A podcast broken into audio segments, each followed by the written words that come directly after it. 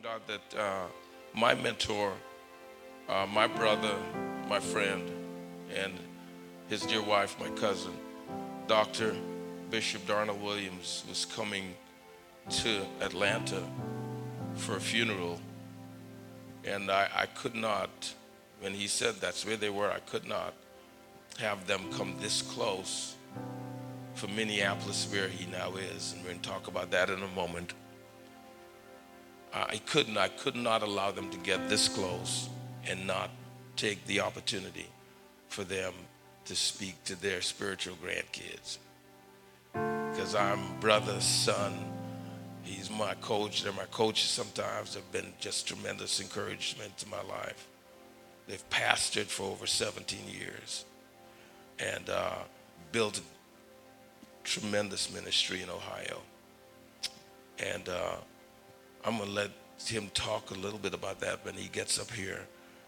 But uh, after doing what God did through them in the city of Lima, Ohio, God expanded his Moses like uh, authority and, and, and impact by moving him from a local church to head of the department at North Central University.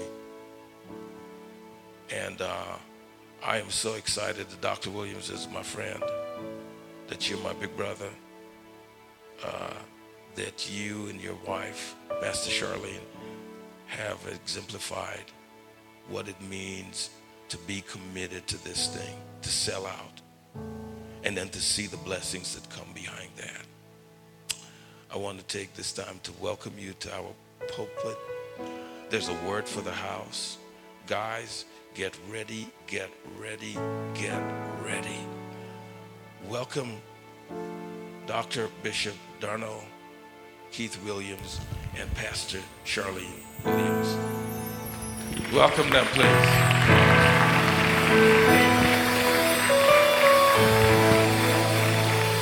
Love you, man. My brother, just lead us in a little chorus. Would you stand with me? Would you stand with me, please? Just lead us in a chorus. Anything you choose.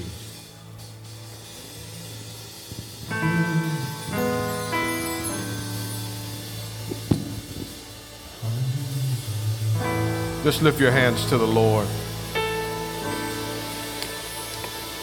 Just begin to worship Him.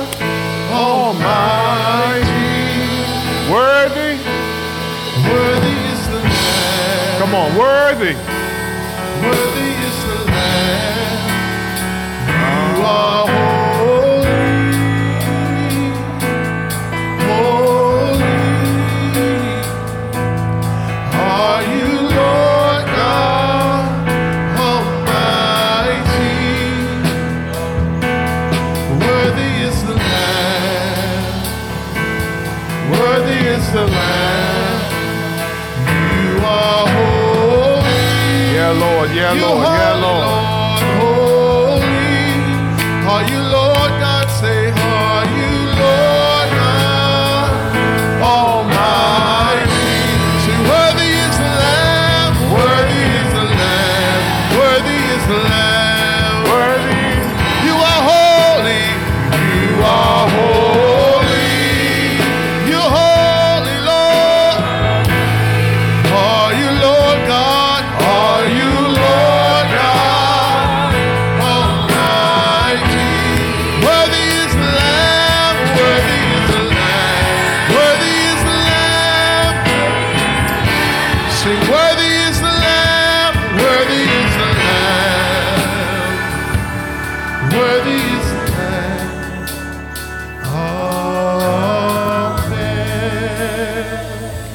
we thank you for this moment.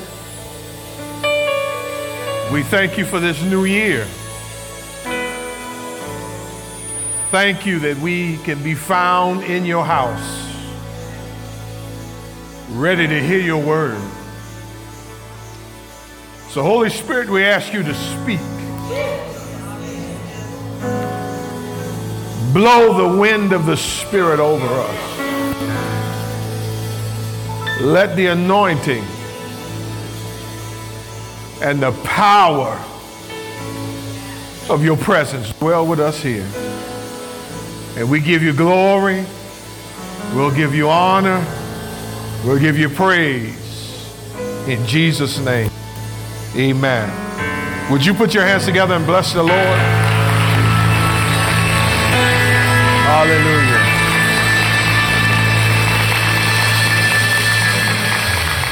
You may be seated in God's presence. I want to uh, give and express my love and my honor to the Lord Jesus, who is the head of my life. As the worship team was singing, my heart filled with gratitude, like the old chorus that says, When I think of the goodness, I ain't got to even talk about it. If I just think about the goodness of Jesus and all that he's done for me, my soul cries out, Hallelujah. So I had a hallelujah moment in worship because I, as I get older, I appreciate more and more just what the Lord has done for me. I could take my time in preaching to tell you what the Lord has done. But let me just suffice to say that God found a little 16 year old boy in Cleveland, Ohio, and called him into the ministry. And I am so grateful that all I've endeavored to live is to try to pay the Lord back for all that He's done for me. I give Him praise today. I give Him honor. I give Him glory. I'm thankful for another year, 2023. Can you bless the Lord?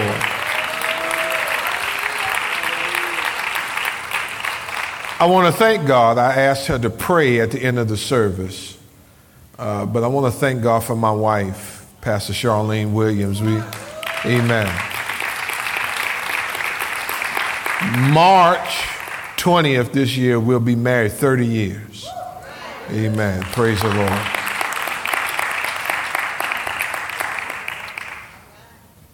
I want to thank God for our mother, for dear Mom Bernice Ross.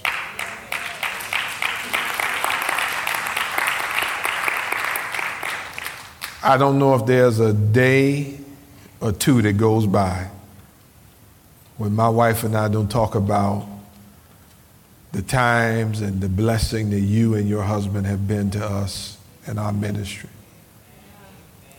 I was telling somebody about dad just last week, and I started to cry because he impacted my life so much. And I'm so grateful. I'm grateful for us being here today to be with family. Amen. Yeah. Praise the Lord.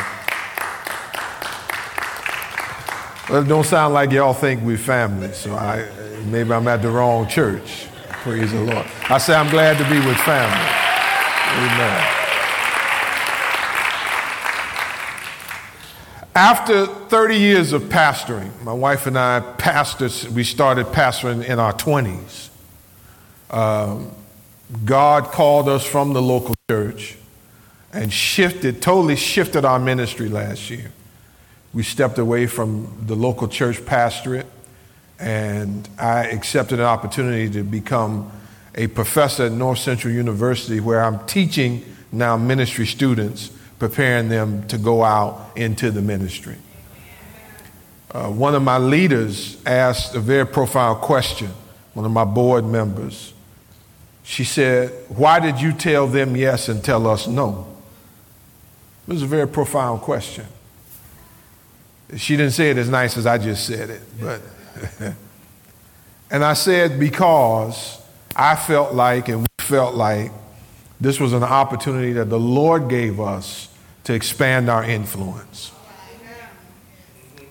To go from pastoring a single church in a single community to touching the future ministers that are going forth to plant churches, pastor churches, become future district leaders and executive leaders. I couldn't say no to an opportunity like that. And so we uh, announced to our church the Sunday after Easter that we were leaving, and God's providence began to set in work. I told them, my wife and I, that we knew God opened this door for us, and we knew the Lord had someone prepared to be their pastor. And working with the church for six months, we stayed six months after we announced we were leaving. Uh, I don't know that there's ever been a, another pastor and his wife who took over a church like we did, where we just went to be the guest preachers and we left the pastors. That would take me all day to explain that to you, but that's the way it happened. And when we left, we left, but we stayed six months after we announced that we were leaving to help the church through a transition.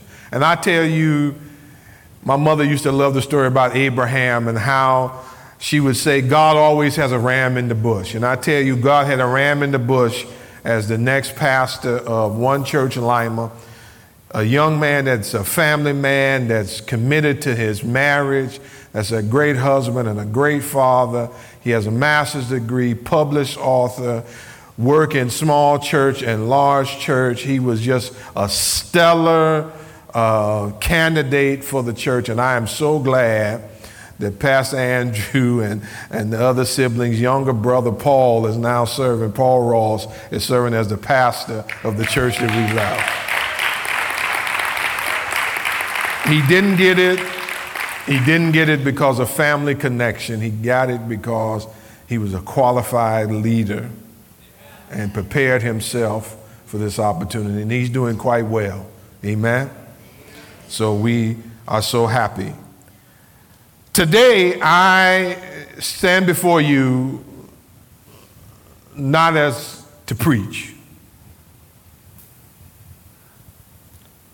When I was a local pastor, I was very intentional about who I would bring to preach for me.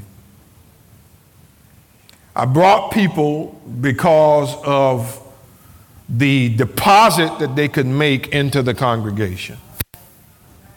And I would tell them many times when we sat in the office, I've told your pastor, I don't need you to preach today.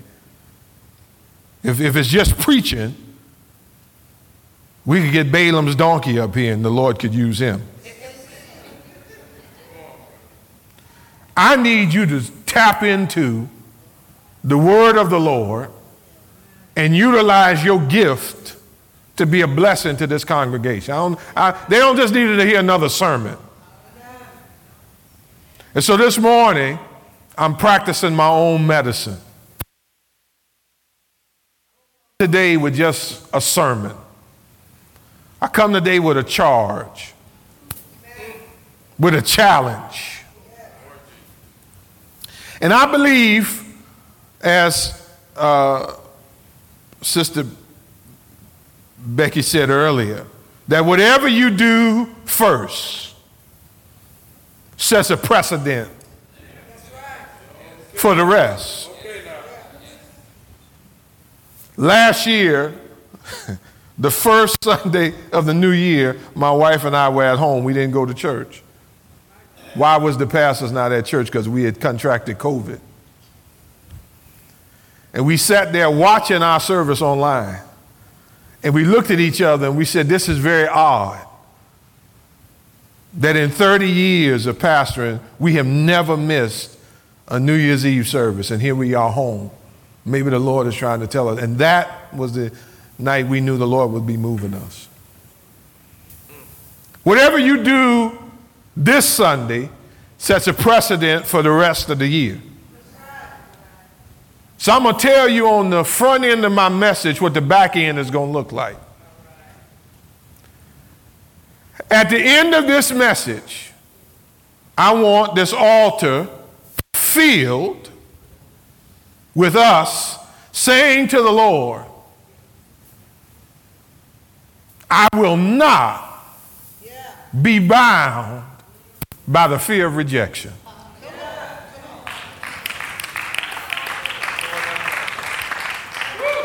Touch a neighbor and tell him, I will not, be bound, with the fear of rejection. The fear of rejection, son. Hey. I grew up in Cleveland, Ohio. I grew up as a elder son of a single parent mother. My mother was 16 years old when she gave birth to me. And growing up in a city like Cleveland, much like other densely populated urban environments, Pittsburgh, Chicago, uh, Milwaukee, Minneapolis, anytime there's dense uh, uh, uh, populations, you have their behavior traits that you start to see that transcend location. It's funny, even as I travel through the Midwest, I start to see neighborhoods that look just like Cleveland, that just look like Gary, Indiana, just look like Pittsburgh, just looks like Chicago, Milwaukee, Minneapolis. They all look the same. And one of the things we would do, we didn't have Xbox and PlayStation. They would tell us go outside and play. Somebody asked me one day, what did play mean? Play meant you played. You tapped into your imagination and you used your creativity to find something outside to do.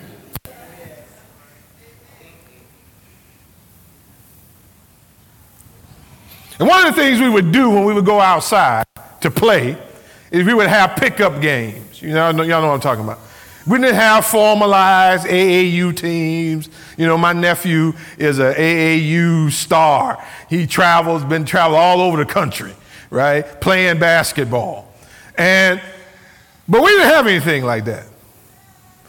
So you would stand up and somebody would say, let's play a game of football, let's play a game of basketball, or let's do something. And then it became who's going to pick. So you got to choose your team. So usually the two best guys there were the ones that did the choosing. And you it would go something like this. It'd be a whole crowd of us there, and they would say, Give me so and so. And the next guy would say, Okay, if you picked him, let me see. I'm going to pick so and so. And then you, you go down the pecking order. So the first ones you pick were the best, the brightest, the most talented, the most gifted, those that had the most to give. Because you're not playing the game to lose, you're playing to what? Come on, touch your neighbor, tell him I'm playing to win. I ain't playing to lose. And you would go down this pecking order till you got down to the last few people.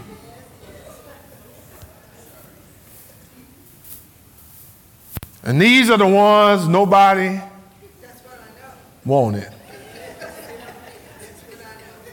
They had no talent, no ability, not much to give.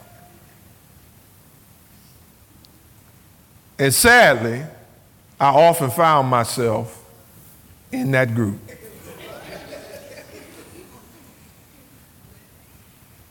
That's why when I told you earlier, I'm so grateful that the Lord chose me. You, you didn't hear me.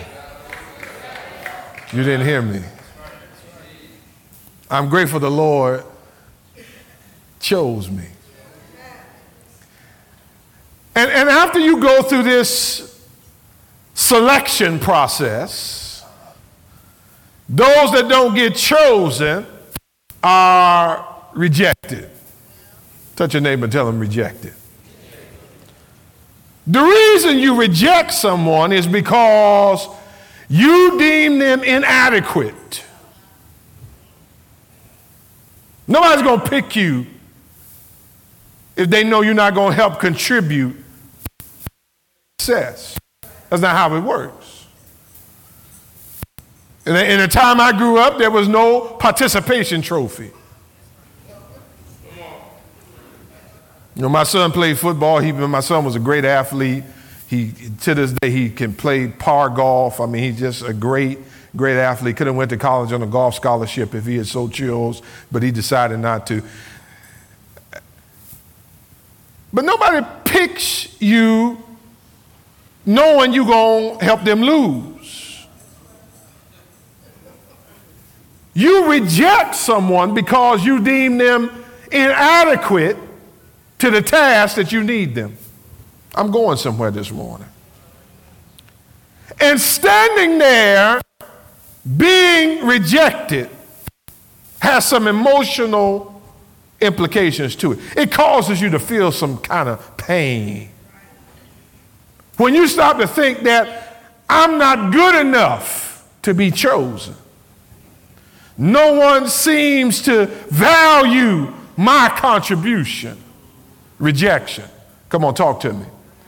Rejection can cause social anxiety to show up. It can increase your stress level, cause shame and embarrassment. It, listen, rejection can destroy your self perception. What you think and how you feel about yourself. Rejection can damage your self confidence. At the end of the day, rejection hurts. Touch your name and tell them rejection hurts. Rejection causes injury and wound and a stinging pain down in your soul.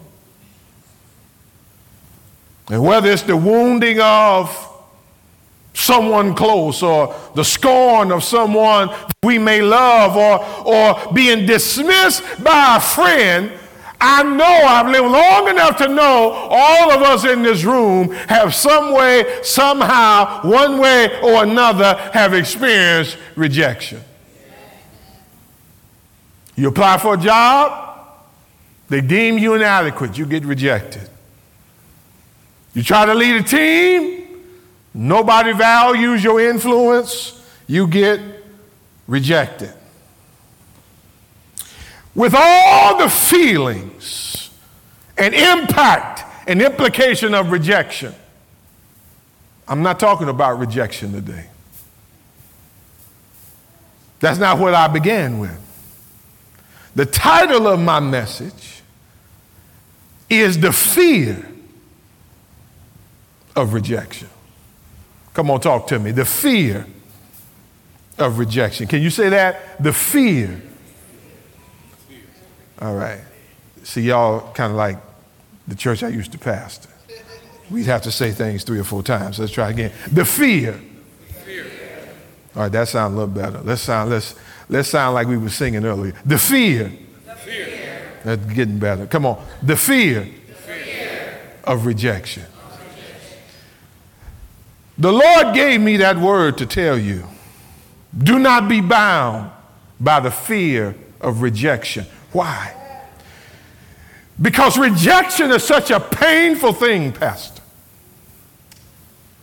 that I will at all cost avoid any circumstance or situation that could ever put me in the place where I could be rejected.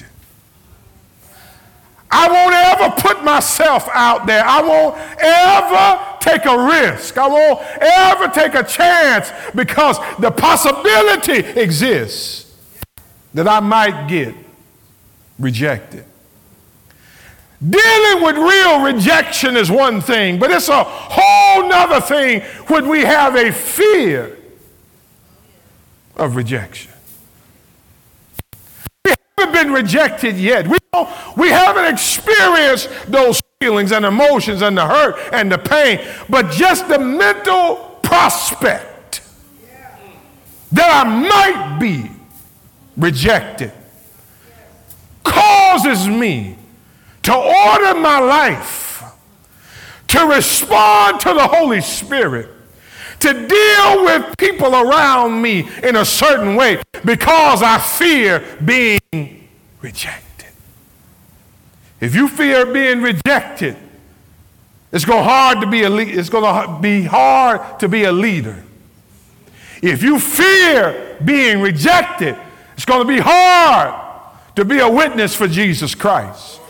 If you fear being rejected, it's going to be hard to allow the Spirit of God to tap the gift of God that He sovereignly put inside of you, buried deep within you, that gets activated by the power of the Holy Ghost. It's going to be hard for the Spirit to work through you as long as you live under the fear of rejection. The text the Lord gave me to share with you is Psalm 118, verse 22. Do you have that up, brother Psalm 18, verse 22 through 24. Let's read it together. It reads like this The stone that the builders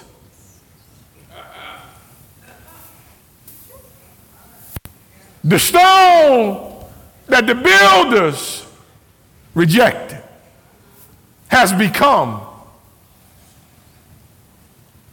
the cornerstone. Can we read it together? The stone that the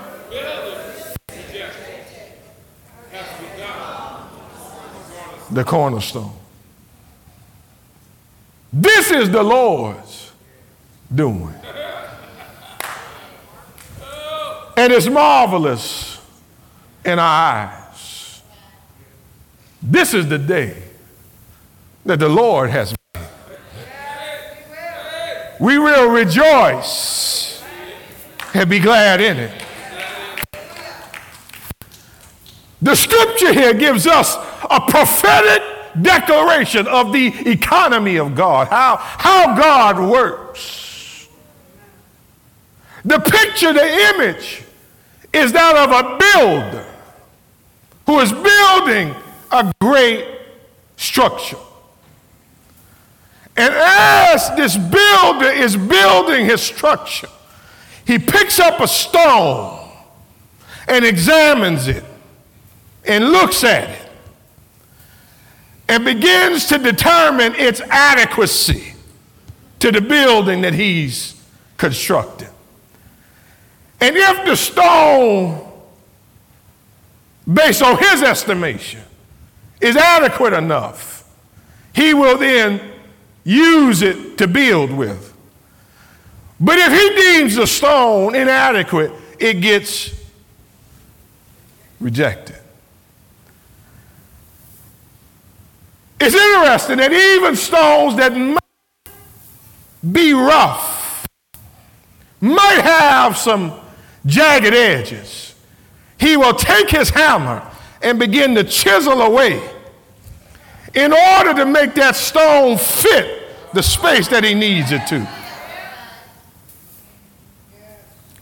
But that stone that's been rejected maintains its shape and form. Because he rejected it, there's nothing that he does to tailor it. Because he's already determined that it's a stone that just won't fit. Touch your neighbor and tell him it's okay not to fit.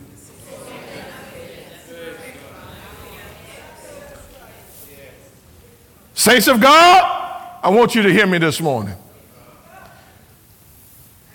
Your fear of rejection will hinder you from being a witness for the Lord. Your fear of rejection. And so, what you have done, and the assignment God has given me this morning, you have allowed people to take chisel to you and chip away pieces of who you are. You begin to curtail yourself and allow yourself to have stuff cut away from you that God sovereignly and beautifully assembled together to make you who you are, to be the vessel that He has called you and designed you to be. But you have allowed people to chip away at you just so you could fit in. I'm here to tell you this morning the Lord is trying to tell you you're not supposed to fit. It's good that they reject you.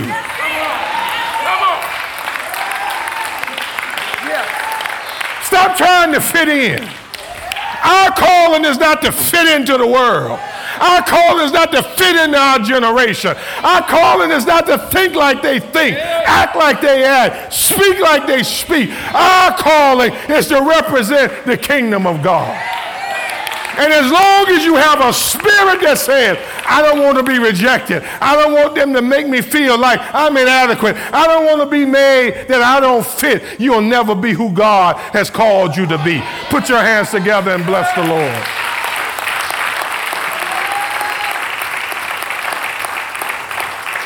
That stone that got rejected maintains its height, its width, its shape.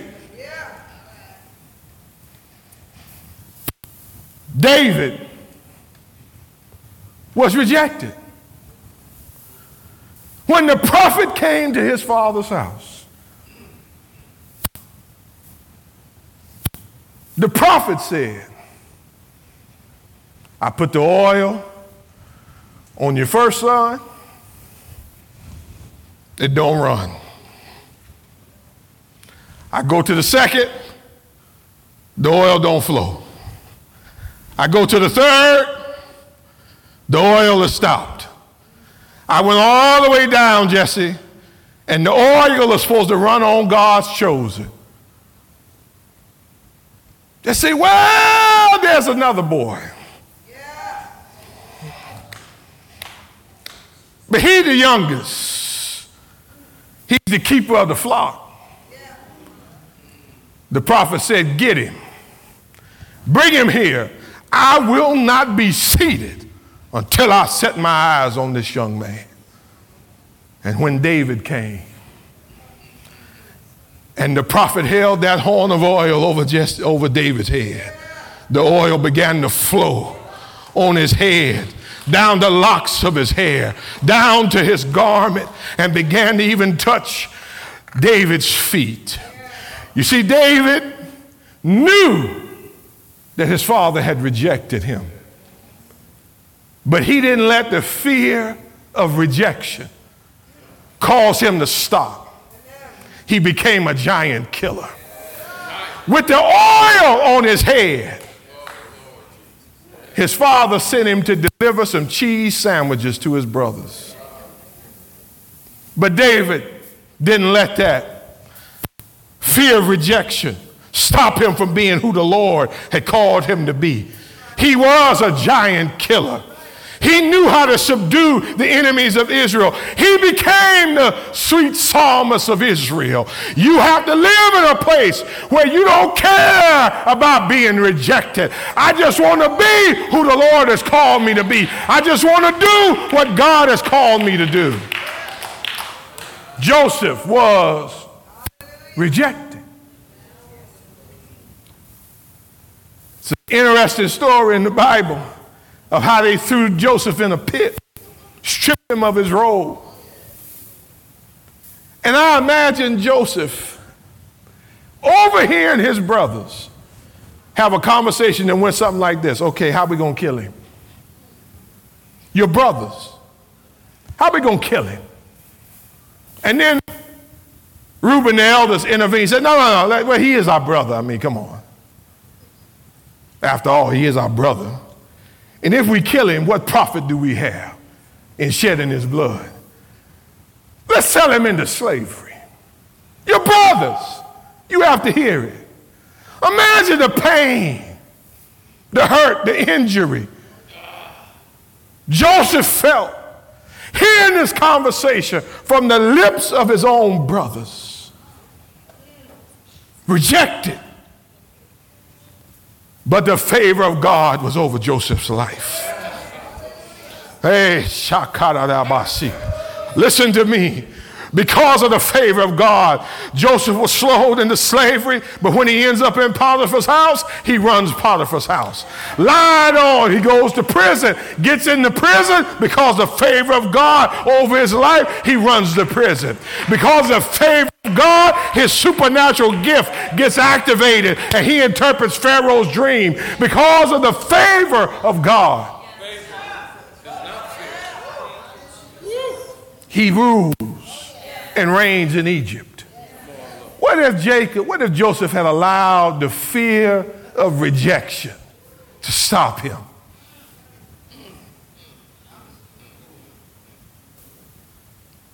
Touch your neighbor, tell him, I will not be bound by the fear of rejection.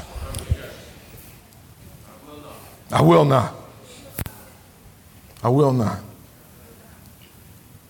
The prophetic implications of this God has gifted you. If you believe God has gifted you, raise your hand. God has anointed you. If you believe He anointed you, say hallelujah. hallelujah. God has a call on your life. Let me tell you something. I saw a video the other day. They say if you take the 52 playing cards, you shuffle them, mathematician said, there has never in the history of humanity ever been a shuffle like that. Ever. You take the cards, you shuffle them again. There has never been the order of those cards numerically it's a once in a lifetime occasion every time you shuffle cards. That order of cards has never ever existed before. Let me tell you something. There has never been another you. God was not testing some new process when He created you when he allowed you to be born in the family you were born in, in the times and the generation you were born in, under the circumstance that you were born. My mother was a 16 year old girl when she got pregnant. Nobody wants that for their, for their child. She went home and had to tell her mother, my grandmother, that she was pregnant.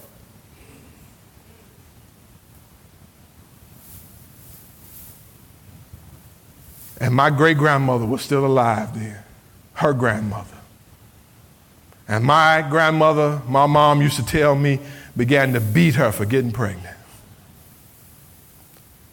And my grandmother's name was Naomi. And Big Mama, that's what we called her. Big Mama stopped to her grandmother. Said, Naomi, don't beat that child. You don't know God's plan for that baby. Listen to me. You are not an accident. You are not a spare part. You are not a spare tire. You are not something that God has on the shelf waiting for somebody else to die to get you in alignment with your plan and your purpose. God has a plan. He has a purpose. He has a call. He has an anointing. He has a gift over your life that wants to activate this year, 2023. And you are going to stop letting the fear of rejection hinder you from stepping into all that the Lord has called you to. In Jesus' name. Put your hands together and bless the Lord. Turn it on for me. Hallelujah. Hallelujah.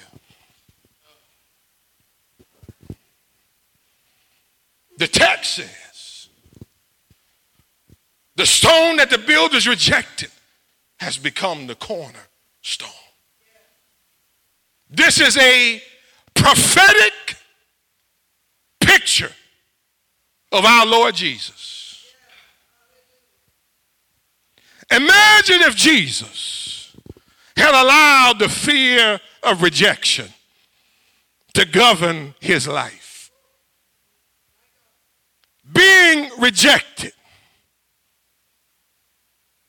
What if Jesus had allowed the stonemasons of the Pharisees with their sledgehammers of attitudes and their chisels of self righteousness to whittle away at his being and his purpose and his calling and his anointing. He would have not been the Lord of Lords, the King of Kings, the Savior of the world. He would have been the Jewish Messiah, but not the Savior of humanity. Isaiah picked it up, and Isaiah told us who has believed our report. And to whom is the arm of the Lord revealed? For he shall grow up like a tender plant before him, like a root out of dry ground. He has no form of majesty that we should look upon him, no beauty that we should, should desire him. He was despised and rejected.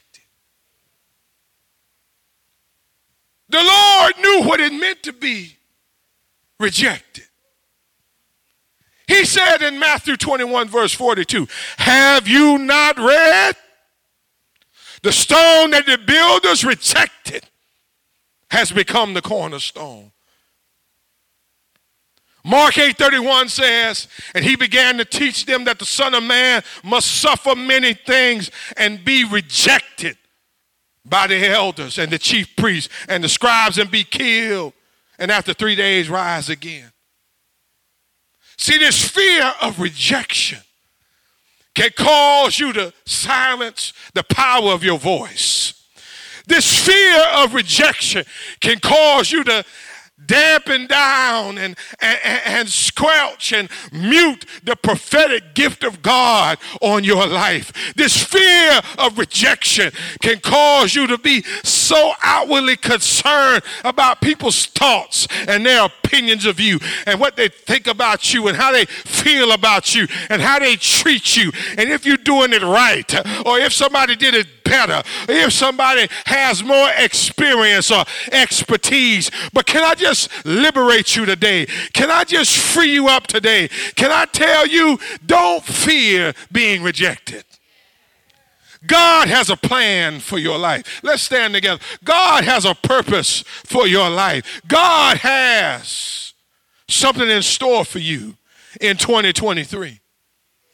I like doing case studies, is what I call them from Scripture. And I'm going to take you through a case study this morning as I close this message. The Apostle Peter suffered from this fear of rejection. The night the Lord went to the garden to pray, Matthew 26, verse 40 says that Peter slept. And when Jesus got through praying and prayed through to victory, that he found Peter and said, Peter, could you not pray with me for just one hour? And Peter started to feel that rejection. And, and when Jesus was being prosecuted, the Bible says in Mark 14 54 that Peter followed at a far distance, and that spirit, that fear of rejection started to set up in him. And he was warming himself by the fire in the courtyard of the high priest. And, and, and then the little girl said, I hear by your accent that you're one of those Galileans that uh, was with this man. And Peter said, I don't know the man, and began to uh, uh, deny denied the Lord and began to curse. And the Bible says that the rooster crowed, and, and after he denied him three times, and Peter said that he remembered the words of the Lord and he went out and wept bitterly. And, and, and then as the Lord was left from judgment hall to judgment hall and moved from Pilate's house and was, was beaten and stripped and whipped, Peter was nowhere to be found. He let that fear of rejection cause him to make a determination that he turned to the other disciples and said, Well, I'm just going to go back to fishing. I guess this chief apostle thing is not going to work for me. I guess that what the Lord called us to do is not going to work for me. I guess my season is over and my time is past. And now there's no more hope and no more opportunity left for me. But the Bible Bible says in Mark chapter 16, verse number 7, that when the angel came down and announced that the Lord has risen, he told the women, Go tell his disciples and Peter. Why did he single out Peter? Because Peter had allowed the fear of rejection to cause him to walk in self denial and self criticism and self shame. And it had allowed him to condemn himself and to declare that there was nothing left for the Lord to do with him. And so the angel said, Peter is still in the number. Peter is still numbered with his brothers. Peter is still part of the kingdom work. Peter is still a part of what the Lord has to accomplish in this generation. And I'm here today to call forth the Peters this morning to stop hiding amongst the stuff as King Saul did and determine that in 2023 the Lord is going to use me till he uses me up. That I'm going to give God the very best that I have to give. I'm going to give him everything, withholding nothing. It's not going to be a song that we sing. It's going to be a reality in my life. I'm giving him everything.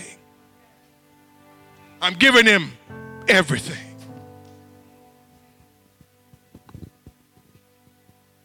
If they reject you, so what?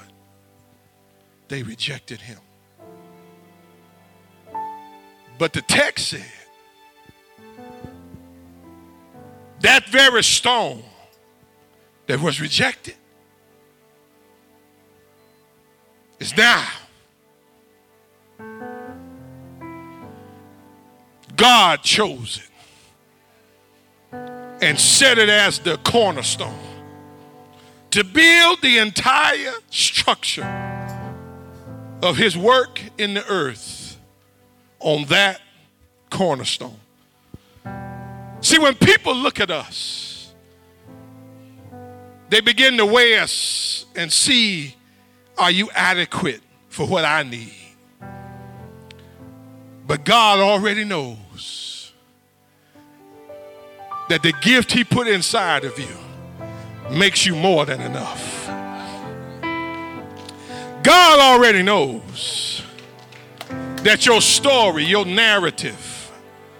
Somebody asked me, Dr. Williams, surely your father must have been a preacher. my, my father? My father, one of the most meanest men you could have ever met in this life. My father was a lifelong heroin addict, Vietnam veteran, dysfunctional man. One day he was dying in the hospital. He had liver cancer. And we went to see him, my wife and I, and I walked in the room and you could tell he was on his last. He said, he said, son, help me go to the bathroom. And I helped him up, and as he's going, I'll say like my like my mother-in-law used to say, he took in short. Y'all know what I mean when I, you know what I mean when I say that. He didn't make it to the bathroom. He messed himself. And I'm there and I'm cleaning him. Change his bed clothing. Help him get back in bed. My wife is here, she'll tell you. And the next words out of his mouth, he starts cussing me out. And my wife got so upset. She began to say, Dad, you ought to be ashamed of yourself to talk to your son this way. He just helped you. See, that, that, that rejection.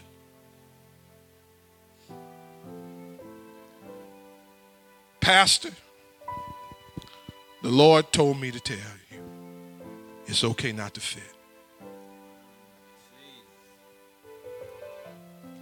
The Lord said, just like I took the stone that the builders rejected, I'm going to build something in this city around the assembly that people are going to look at and wonder how did this thing get built by that group of folk It's because you stay true and authentic to yourself. So, this first Sunday, of 2023, I want to call you forward. No more hiding amongst the stuff. No more downplaying who I am to fit in. No more rationalizing and apologizing. God wants you to stand up and stand under the anointing and the gift of God that He has put and planted within you. There are visionary leaders in this house this morning, but you're hiding. There are great apostolic visionaries, but you're hiding. There are prophetic intercessory warriors, but you're hiding. And the Lord says, Stop hiding. Stand up under the gift that I have placed over your life. If that's you, I want you to come right now as your first act of this new year and say, Lord, the fear of rejection will not hold me anymore. I'm going to be who you called me to be. Come on. I'm going to be who you called me to be. I'm going to rededicate myself, recommit myself, renew the call of God on my life. I have allowed people to cut and carve me so I can fit in a space that they have designated for me. The devil is a liar. Lift your hand and say, The devil is a liar. God has a space for me. You a lying devil. If you ain't got space for me, my father's going to create a space for me. You don't let me sit at your table, I'll build my own table. You don't want me in your line, I'm going to find somebody that sees the value that I have to offer. The Bible said, unless the Lord builds a house, they labor in vain that build it. Unless the Lord keeps a city, they labor in vain that keep it. There's some millionaires in this room, but you've been hiding. You've been afraid. You've been afraid of being rejected. Some of you, you've been, you, God has called you to invest in real estate, but fear of rejection. Oh, come on. I wish I was preaching right this morning. I said the fear of rejection has caused you to stop, to put your life and your calling and your entrepreneurial endeavors that you would undertake to the glory of God, you put them on pause because of the fear of rejection. Some of you are living under the word that has been cursed over your life by a second grade school teacher. The devil is a liar. We're going to set you free this morning. Some of you are bound by what a junior high coach said to you. The devil is a liar. You're going to go free this morning. Because the Lord, come on, say it with me, the Lord has a plan for my life. Lift your hands to the Lord.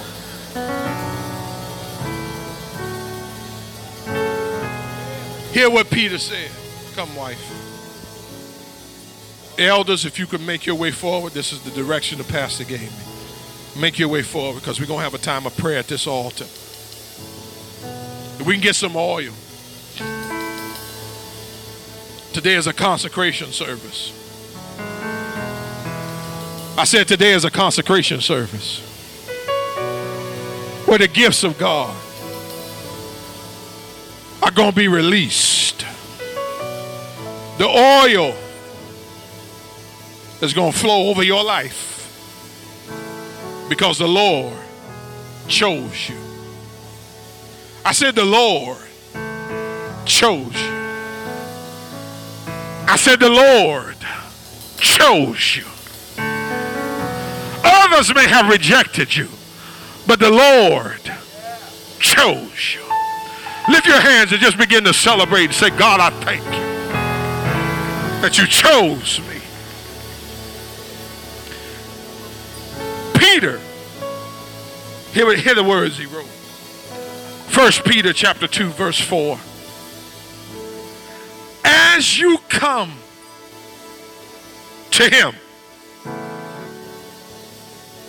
a living stone, rejected by men.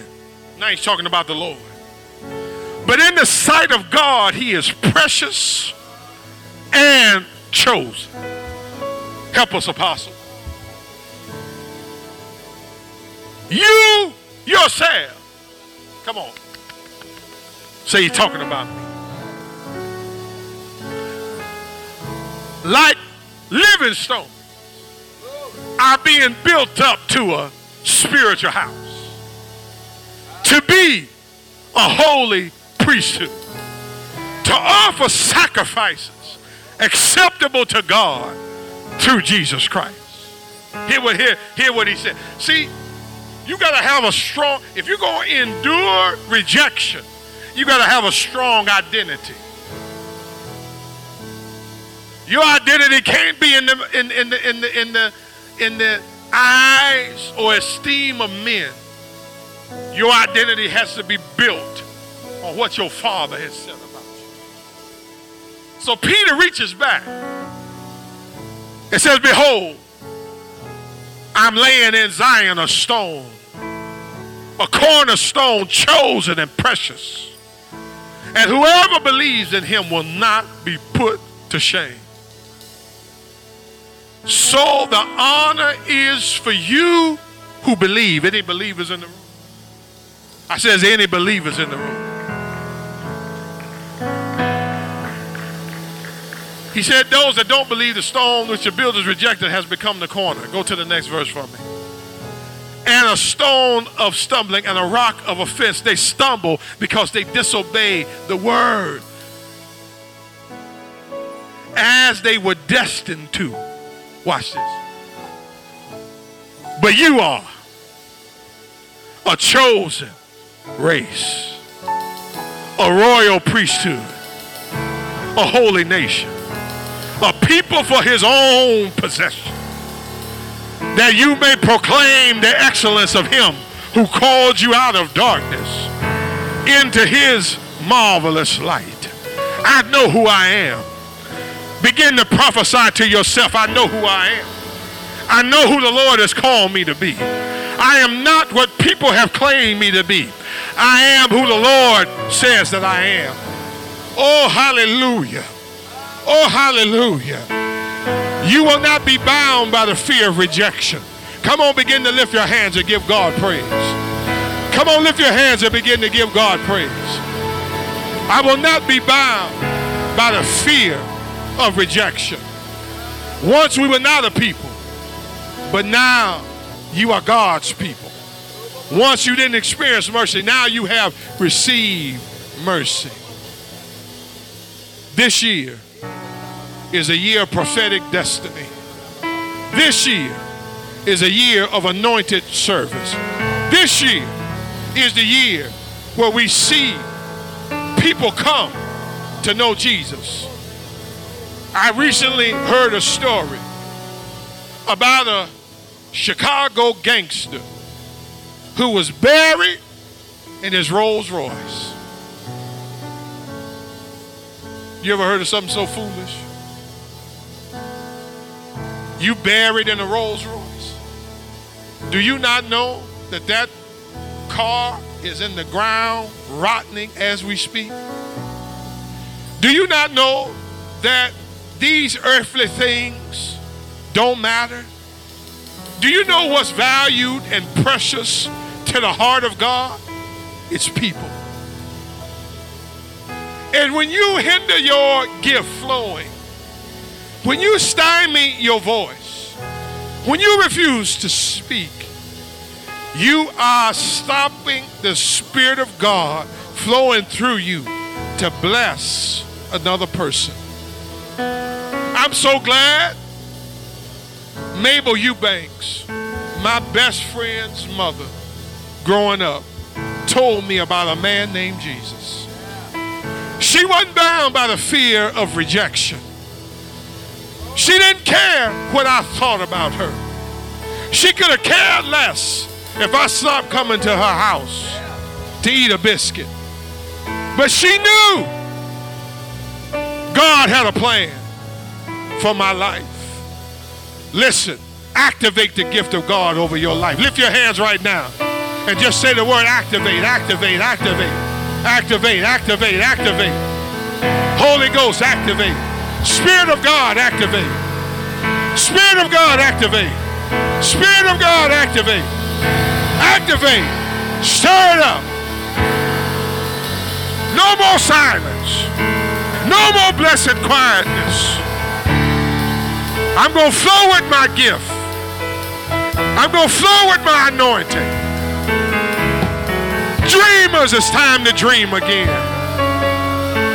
Preachers, it's time to preach again. Evangelists, it's time to evangelize again. Prophets, it's time to prophesy again. I've been chosen. I've been chosen. I've been chosen. I've been chosen. I've been chosen. I've been chosen. No more silence. No more secrets. I've been chosen.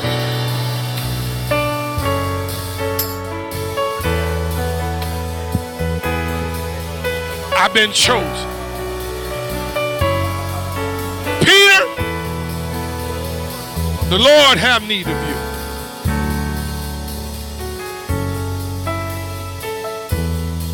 I've been chosen.